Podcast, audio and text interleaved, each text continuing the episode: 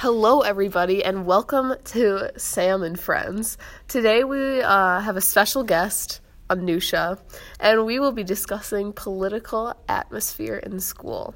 Um, so, can you describe what the political atmosphere is like in school? I feel like we have a very polarized atmosphere because people have very strong opinions in many cases. There are people who are very strongly leaning to the left and to the right, and there, but there is a lot of students that don't have a very firm political standing or even an understanding of what politics are being discussed right now and how it affects them. So it's it's a very wide range. And um, yeah, I think especially in PPAC, we definitely see those like very uh, ranging views, and people who tend to be involved in politics tend to have very polarized views.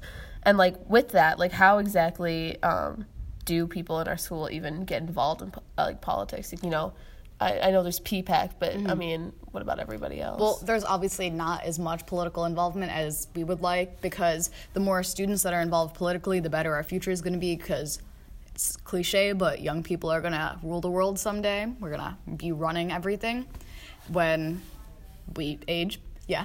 Um, but I feel like students often don't know how they need to get involved and how they can even get involved because these opportunities aren't made explicit. But there are some students, for example, Imani Nube last year, she interned for Raja, Raja Krishnamoorthi, and when Shock, when Shock mentioned her to him, he actually recognized her and remembered who she was, which is actually amazing. So we can see that there are students from Palatine who are extremely involved and committed to politics, but there are students that can still learn more about it and get more information.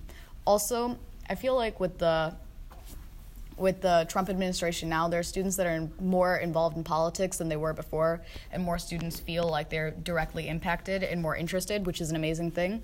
But I feel like we've also seen, because of the sensationalism Trump, people that don't really care about politics but want to upset people, such as uh, Michael Mallory, who graduated last year, who would just go around trying to upset people without actually caring about politics. So we need to find the balance. Yeah, I definitely feel like we've um, seen that. And uh, since the election, I feel like there's definitely been a. Uh, uh, greater amount of people who have like become more interested in politics mm-hmm. because they see how it like affects our future and like i don't know i feel like um there even though that we have like these government and like econ classes i don't feel like kids are necessarily really understanding like how important it is for mm-hmm. them to mm-hmm. become citizens and like how um become citizens how they are citizens and what their uh, role in a, a uh, democratic society really is mm-hmm.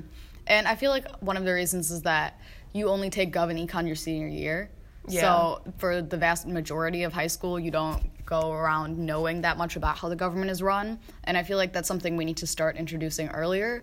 And that's part of why I think schools shouldn't just be a career breeding ground for just STEM fields. It needs to also be making students well rounded, which is a lot of what social studies does.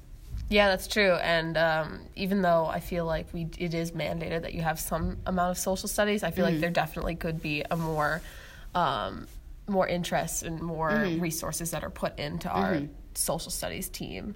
And like, I don't know. I feel like even though there is like a great kind of like a generational gap between teachers and students, I feel like there definitely is um, things that people can learn from having like different political mm-hmm. views. Yeah. Like, have you seen any of that in school? Well, I personally believe that school is not just for you to learn some information, but also for you to grow as a person and become more equipped to handle the outside world. And you are going to find people with differing opinions. For example, Miss Hedgepeth has very different opinions from mine, but I can still get along with her. And that hasn't led to any conflicts, which is, I think, an important part of developing into a more mature person. So right. our politics are very different, but you need to be able to communicate because otherwise, politics is never going to be effective if you shut down and don't listen when someone who disagrees with you speaks. Right. All right. Thank you so much for coming on. It's been All right. it's been it's a real, been a pleasure. It really has.